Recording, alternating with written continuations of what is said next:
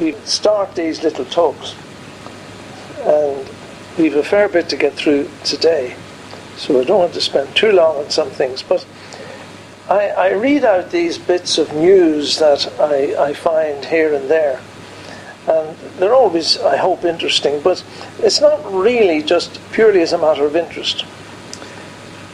One of the problems today is that people are straying away and from the Word of God, from the pureness uh, and the truth of God's Word.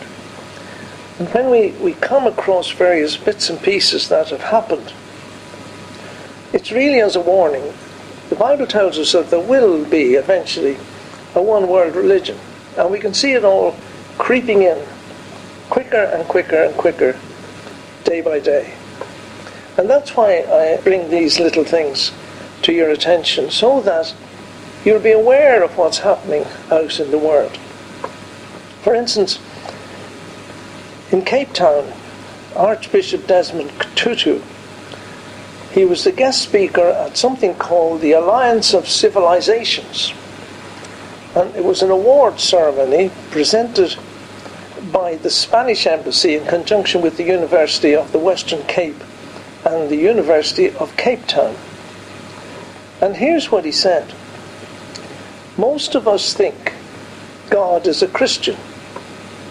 But if you think that God is going to tell the Dalai Lama, you're a good person, but sorry, you're not a Christian, then I say rubbish. We've conveniently forgotten that Christians burnt witches at the stake. It wasn't pagans responsible for the Nazi genocide, it was Christians.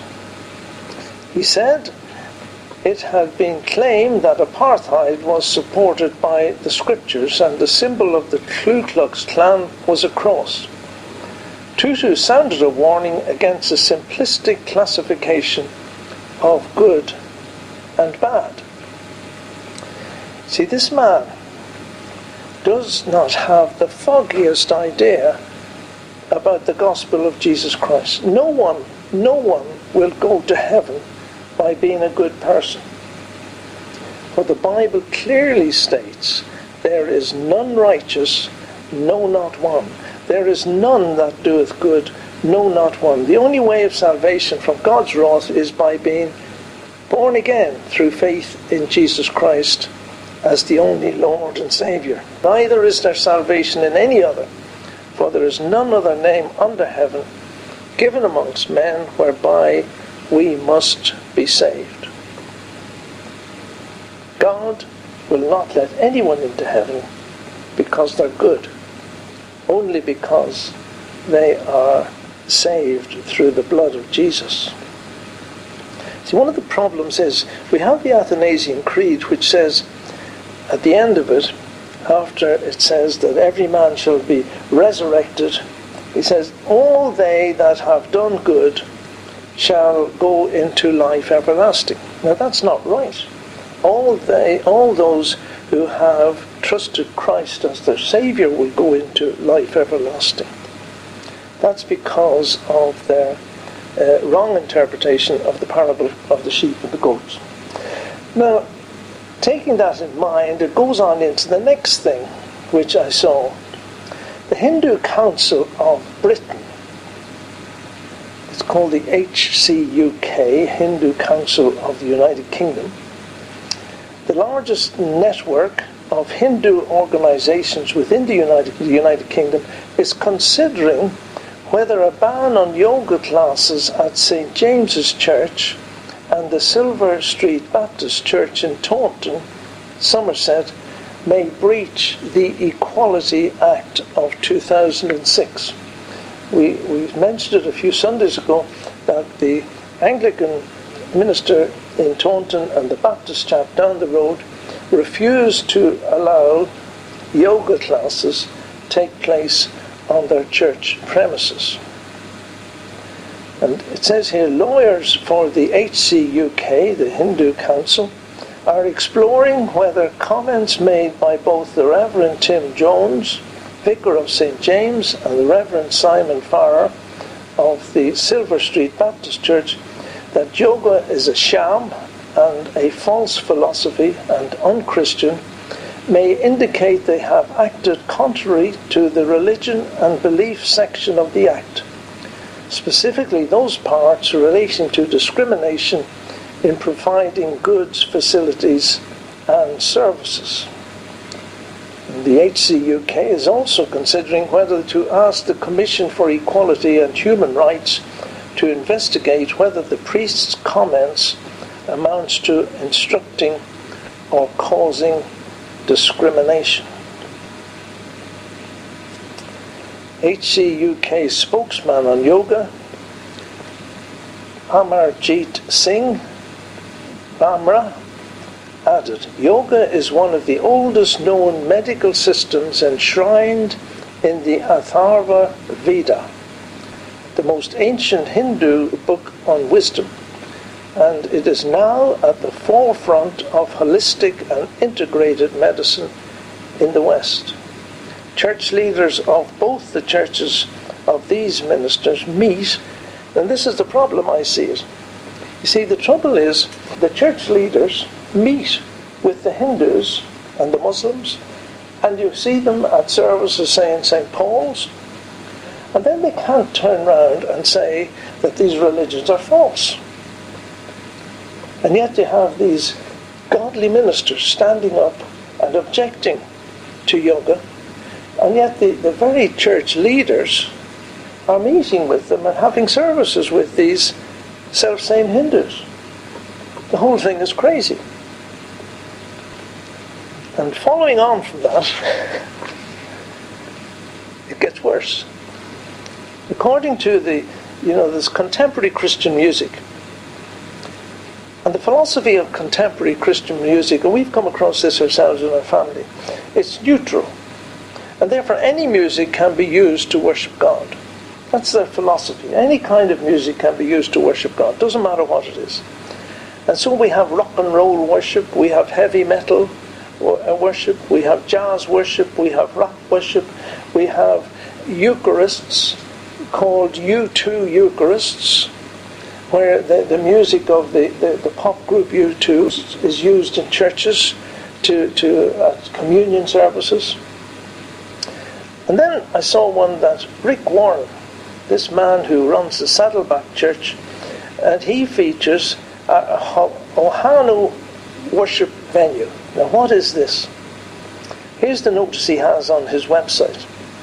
In room 404, Saturday at 6:30. Get away to the islands for a time of worship, complete with hula and island style music. Laid back and relax, the full body worship with our hula ministry leads into the video cast message. At the pot, potluck lalu, that's in, in Hawaii, that was a kind of pig roast, but they have something, a potluck thing after the service on the first Saturday of every month, you'll enjoy food, fun, fellowship, and hula lessons. They're not the only church offering this kind of thing. Now, when the missionaries went to Hawaii, first of all, they labeled all this kind of worship as pagan. These dances were performed to, to heathen goddesses. But now, we're Christianizing these and offering these pagan dances up as worship to God. Those self sacrificing missionaries would turn in their graves if they could see what was going on. I was reminded of the verse in Malachi 2:17. We looked at Malachi a few weeks ago in relation to to uh, Levi, and we'll be going on to that again later on. But it says, you have wearied the Lord with your words. Malachi 2:17 You have wearied the Lord with your words. Yet ye say, Wherein have we wearied him? The answer, For when ye say, Every one that doeth evil is good in the sight of the Lord, and he delighteth in them. And that's what's happening. All these instances that I have just mentioned there. Every man that doeth evil is good in the sight of the Lord. That's what people say. the hula dancing, offered up to pagan goddesses. Oh, it's evil. But we say it's good in the sight of the Lord. He delights in it. So, let's get on to something a little bit more helpful to us. But I, I say these things to, to warn people, just to show how things are going in various churches. Let's go to Deuteronomy chapter 10 and we will read from verse 8. At that time, the Lord separated the tribe of Levi to bear the ark of the covenant of the Lord, to stand before the Lord to minister unto him, and to bless in his name unto this day. Wherefore Levi hath no part nor inheritance with his brethren. The Lord is his inheritance, according as the Lord thy God promised him. So we have just have those verses today. Now, just to remind ourselves, we're still in that little section. Moses has interrupted the, the, the logical, chronological order of events as he's talking, and this is the little bit that in brackets. It's the parenthesis. These three little events that he mentions here are not in chronological order. Something else I, I thought I'd just say to, to remind ourselves as we look at the typology. The typology is things that had a message for us in the Old Testament, a type, and that type then was shown in reality in the New Testament. You understand? We say that Moses was in some ways a type of the Lord Jesus Christ. Just some aspects of Moses' life reflected what the Lord Jesus would do when he came to earth. And they were, these things were written therefore, it says, for our learning and for our admonition. Just let's not forget that. The other thing is important when we look at these types, we never use types in the Old Testament to form or to formulate our doctrine in the New Testament. Do not base your doctrine on analogy, uh, on an analogy.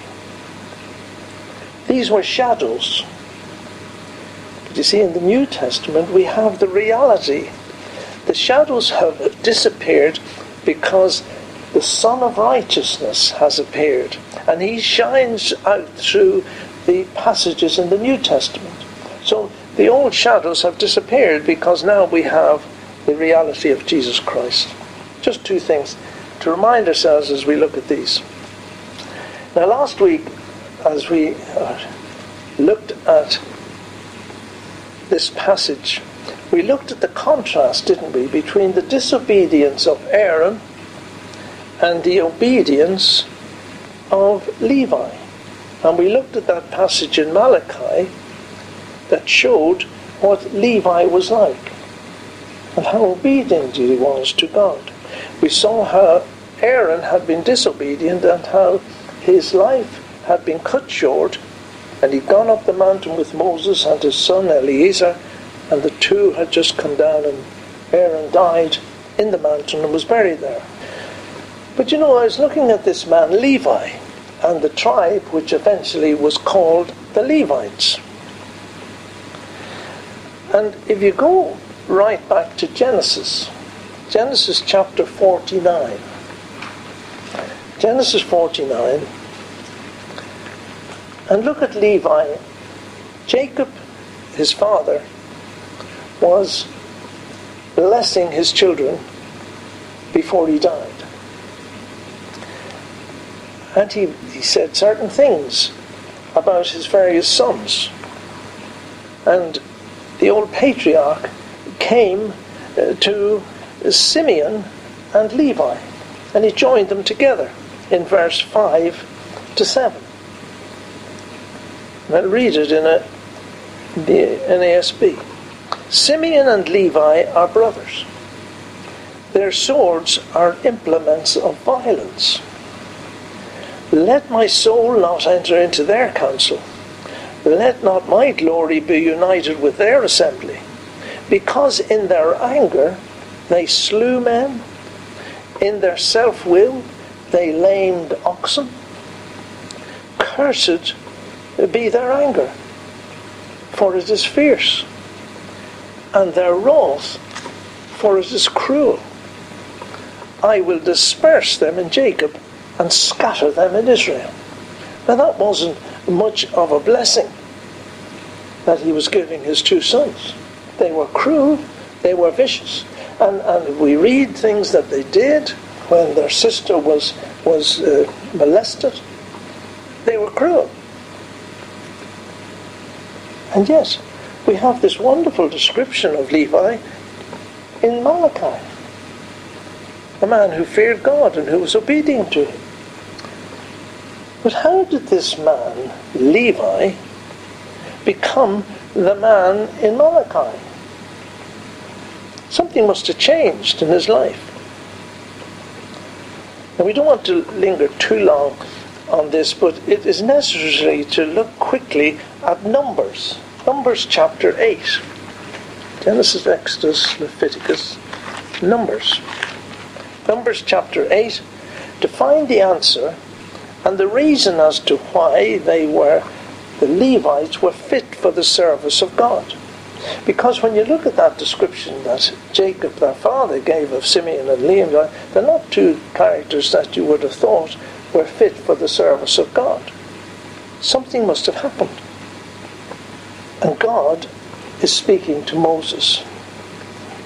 Numbers 8 and verse 5. The Lord spoke to Moses, saying, Take the Levites from among the sons of Israel and cleanse them.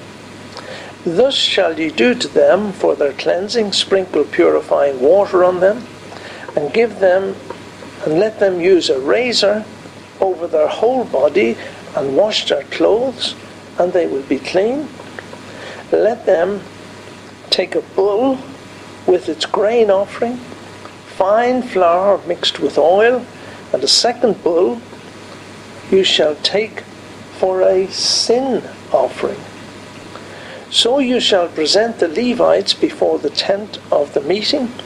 You shall also assemble the whole congregation of the sons of Israel, and present the Levites before the Lord, and the sons of Israel shall lay their hands on the Levites. Aaron shall then present the Levites before the Lord as a wave offering for the sons of Israel, that they may qualify to perform the service of the Lord. Now the Levites shall lay their hands on the heads of the bulls, then offer the one for a sin offering and the other for a burnt offering to the Lord to make atonement for the Levites you shall have the Levites stand before Aaron and before his sons so as to present them as a wave offering to the Lord. Thus shall you separate the Levites from among the sons of Israel, and the Levites shall be mine. This was the change that took place in the lives of the Levites. You know, the washing and the cleansing and getting rid of all that hair and things was a picture of getting rid of all that was earthly away. Deeper spiritual cleansing was taking place in their hearts. They were cleansed and they offered a sin offering, and the Levites laid their hands on the head of the bull thereby signifying their acknowledgement of their sin before God and before the whole congregation. They were identifying with the fact that this bull was to be killed, that they should be worthy of death because of their sins, but this bull was to be offered as an atonement for their sins. The sacrifice was slain as an atonement for the Levites. They were separated from the rest of the people, and they were separated for the work of God. That's what made the difference. Now, there's a lot more could be said about that passage, but we're not going to labour on that. The important thing to note their change of heart and their acknowledgement of their sinfulness and their presentation to God. In Numbers 3 and verse 9 shows another important point about the Levites. Just nip over to Numbers 3 and verse 9, and it says, And thou shalt give the Levites unto Aaron and to his sons, they are wholly given unto him out of the children of Israel. Thou shalt give the Levites unto Aaron and to his sons. Who was Aaron? Aaron was the high priest. Now, a point to note here for us we've been redeemed by the blood of the Lord Jesus Christ, just as they had laid their hands on that bull that was going to be killed. Our Lord Jesus Christ has died for each one of us, and we have been redeemed. We have been cleansed from sin. We have been presented through our Saviour to God.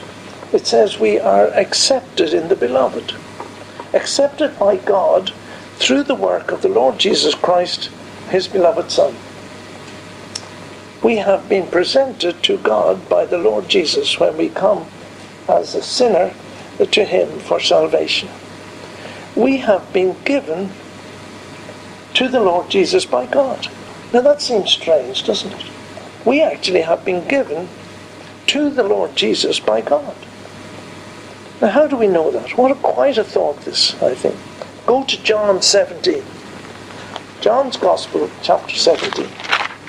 And we have the prayer, Jesus' prayer, the great priestly prayer of the Lord Jesus Christ.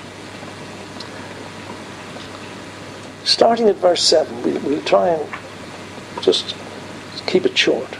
Now they have known that he's speaking to his father, Jesus speaking to his father. Now they have known that all things whatsoever thou hast given me are of thee. For I have given unto them the words which thou gavest me, and they have received them, and have known surely that I came out from thee, and they have believed that thou didst send me. I pray for them. I pray not for the world, but for them which thou hast given me, for they are thine. Get it? And all mine are thine, and thine are mine, for I am glorified in them. And now I am no more in the world, but these are in the world, and I come to thee, Holy Father. Keep through thine own name those whom thou hast given me that they may be one as we are one. While I was with them in the world, I kept them in thy name. Those that thou gavest me, I have kept. And none of them is lost, but the son of perdition, that the scripture might be fulfilled. And now I come to thee. And these things I speak in the world, that they might have my joy fulfilled in themselves. It's Jesus praying for us. I have given them thy word, and the world hath hated them, because they are not of the world, even as I am not of the world. I pray not that thou shouldest take them out of the world, but thou shouldest keep them from the evil. They are not of the world, even as I am not of the world. Sanctify them through thy truth. Thy word is truth. As Thou hast sent me into the world, even so have I sent also them into the world. And for their sakes I sanctify myself, that they also might be sanctified through the truth. Neither pray I for these alone, talking about his disciples around him, but for them also which shall believe on me through their word. That's you and me that they all may be one, as thou, Father, art in me, and I in thee, that they also may be one in us, that the world may believe that thou hast sent me. And the glory which thou gavest me I have given them, that they may be one even as we are one.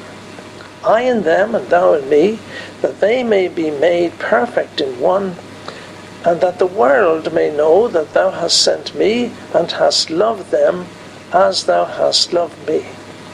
Father, I will that they also, whom thou hast given me, be with me where I am, that they may behold my glory, which thou hast given me, for thou lovest me before the foundation of the world.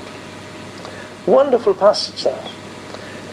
We have been given to the Lord Jesus. We're espoused to him. The Levites were given to Aaron the high priest for service to God. We have been given to our great high priest for service to God. All this is wonderfully seen in the fact that the church is the bride of Christ. And all will be fully fulfilled in the great marriage supper of the Lamb. What a wonderful privilege. And the Levites have been given to Aaron for work of God. So back to our passage. Go back to Deuteronomy chapter 10. The Levites were called to serve.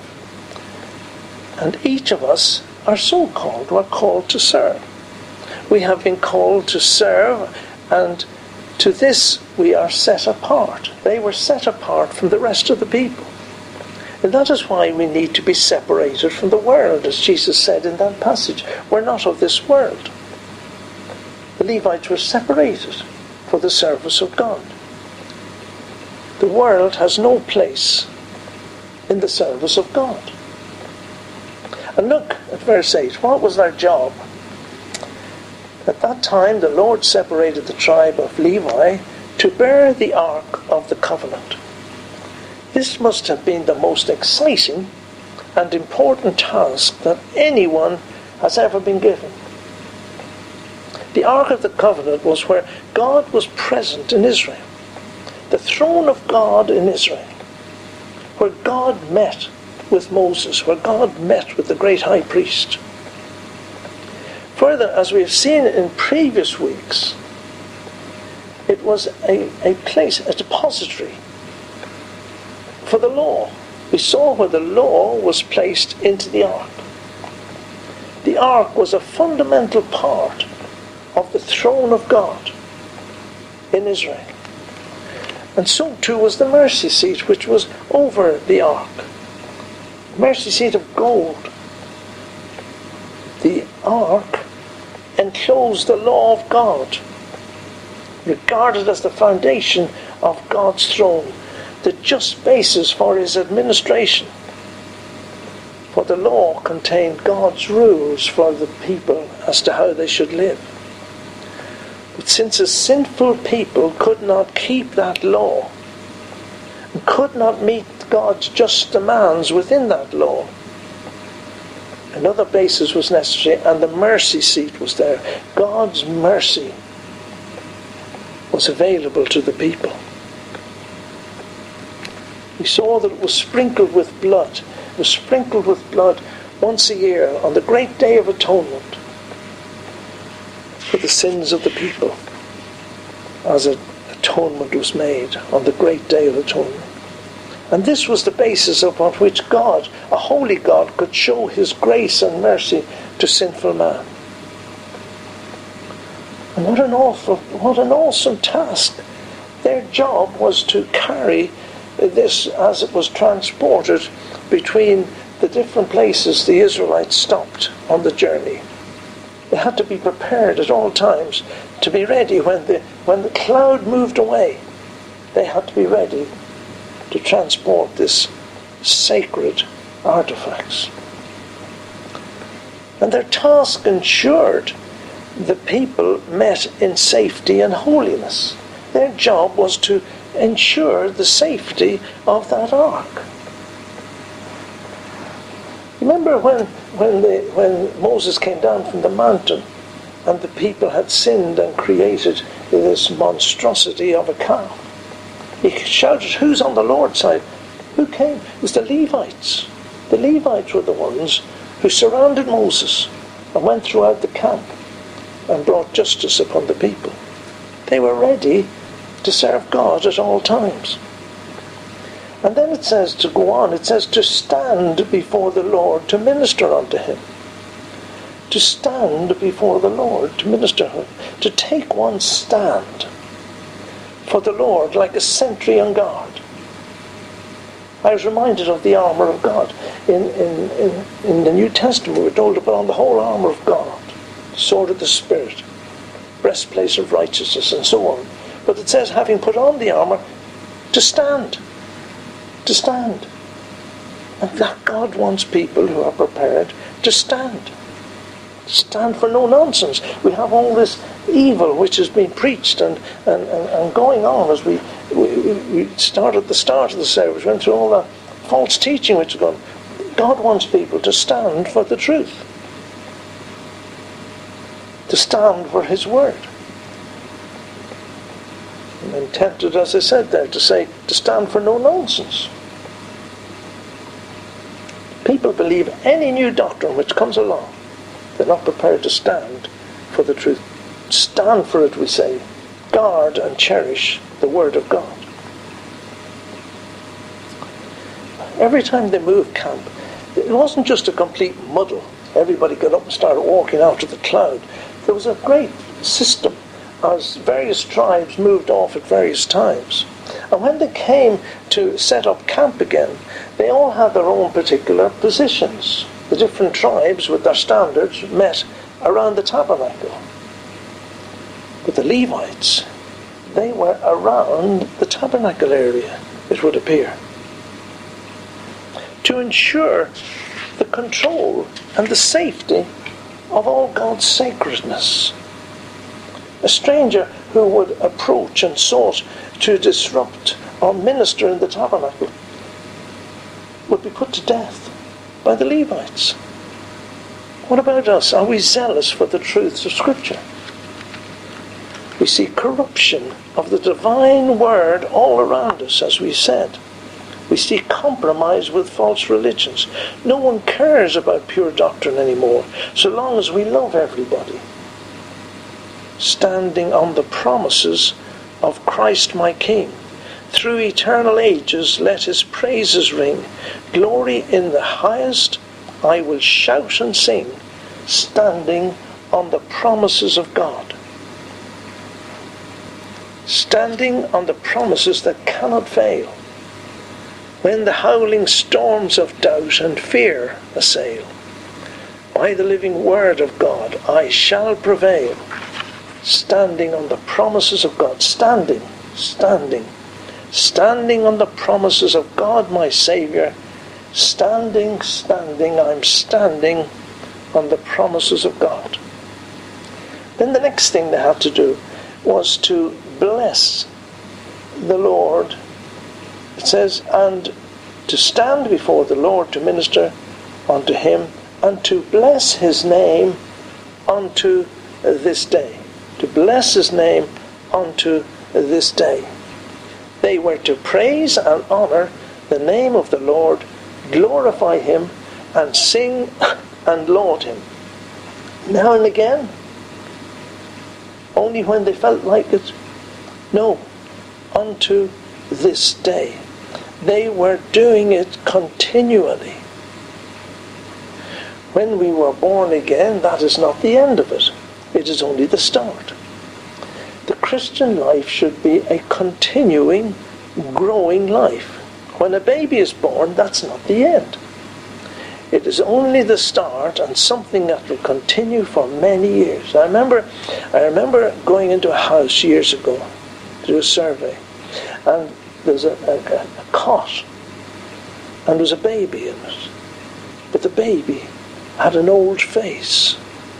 It was only about this size, small baby. I'll never forget it. It, it, it shook me. It was an old person, but it was a baby.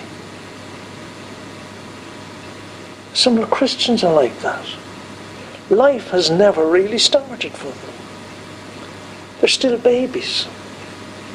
Paul found this about some Christians in his day. He said, For when the time ye ought to be teachers, ye have need that one teach you again, which be the first principles of the oracles of God, and are become such as have need of milk, and not of strong meat.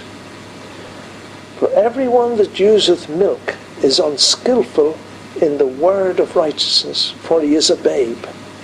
But strong meat belongeth to them that are of full age, even those who by reason of use have their senses exercised to discern both good and evil. Yes, people don't take the strong meat of the word, and therefore they're, they're, they're not exercised to their full. Their senses are dulled. They cannot discern between good and evil because they're living on milk and not on the strong meat of the word. We want to be growing Christians, continually working and praising God. Like the lamp in the temple before God.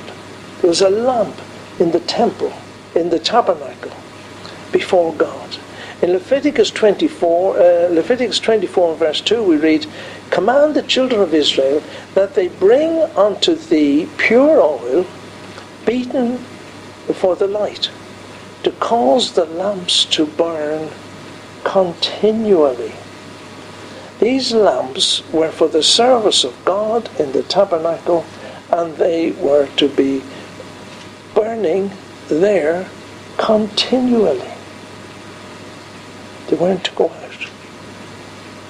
We have to shine for God continually.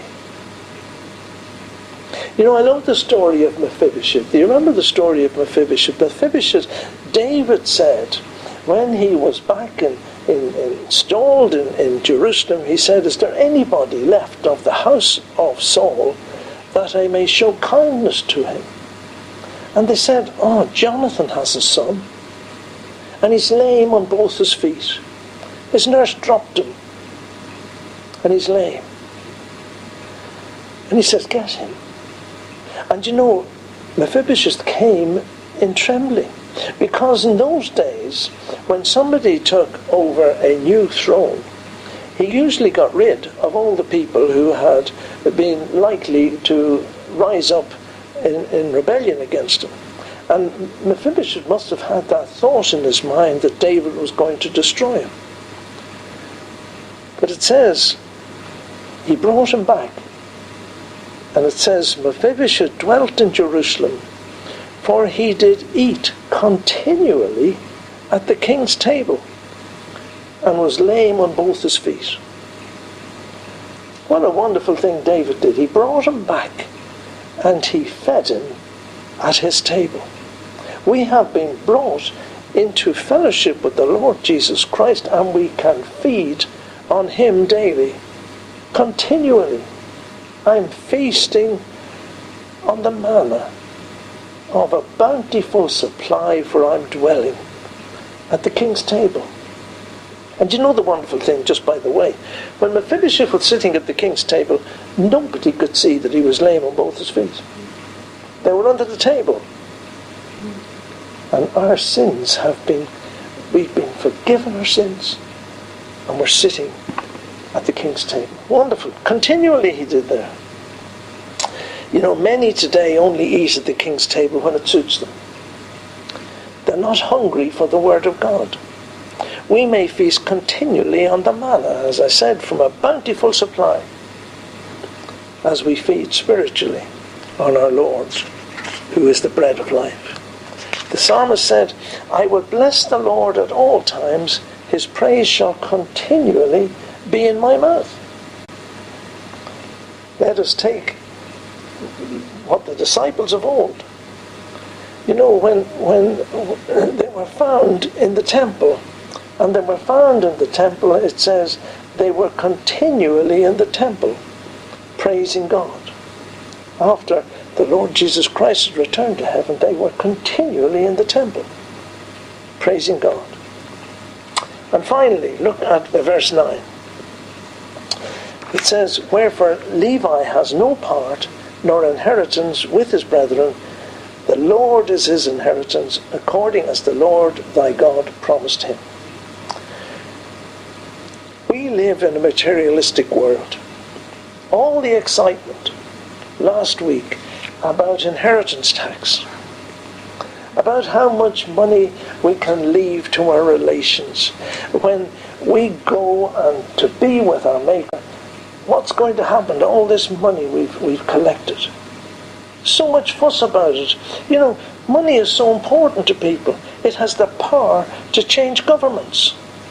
It was nearly going to be, uh, people reckon, to change a government because of some announcement about inheritance tax. Now, I'm not making a political statement.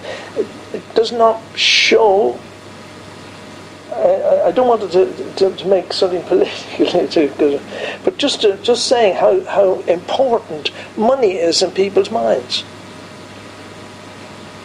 But look at the Levites in Israel. They had no tribal land. No land was given to them. They were scattered amongst the other tribes. And they all settled down eventually. They didn't have any inheritance. But you know, it's a very big but. It said the Lord is his inheritance. Oh, that was better than all the land in the whole of Israel. The Lord was his inheritance. Now you may not be wealthy, you may not be famous, you may have no land to leave to your loved ones when you die, but, and it's another big but, 1 Peter chapter 1 and verse 3, and I'll read it from the NASB. Blessed be the God and Father of our Lord Jesus Christ, who according to his great mercy has caused us to be born again to a living hope through the resurrection of Jesus Christ from the dead. Listen, to obtain an inheritance which is imperishable and undefiled and will not fade away, reserved in heaven for you. This is an inheritance which we don't have in this earth. We're not worried about the interest rate going up or down. We're not worried about Northern Rock and having to queue to get your money out. This is imperishable, undefiled, won't fade away, won't disappear when the interest rate falls. And it's reserved in heaven for you. You've got a name there in heaven, and it's reserved. We're who are protected, protected by the power of God through faith for a salvation ready to be revealed in the last time. In this you greatly rejoice, even though now for a little while, if necessary, you have been distressed by various trials, that the proof of your faith, being more precious than gold which is perishable, even though tested by fire, may be found to result in praise and glory and honour at the revelation of Jesus Christ. And although you have not seen him, you love him. And though you do not see him now, but believe in him, you greatly rejoice with joy inexpressible and full of glory, obtaining as the outcome of your faith the salvation of your souls. They didn't have an inheritance, the Levites, but God was their inheritance. We don't have an inheritance down on this earth. Our inheritance is in heaven. This world is not my home. I'm just a passing through. My treasures are laid up somewhere beyond the blue. The angels beckon me from heaven's open door, and I can't feel at home in this world anymore. Just up in glory land we'll live eternally. The saints in every hand are shouting victory. Their songs of sweetest praise drift back from heaven's shore, and I can't feel at home in this world anymore. Oh Lord, you know, I have no friend like you. If heaven's not my home, then Lord, what will I do? The angels beckon me from heaven's open door, and I can't feel at home in this world anymore. Amen.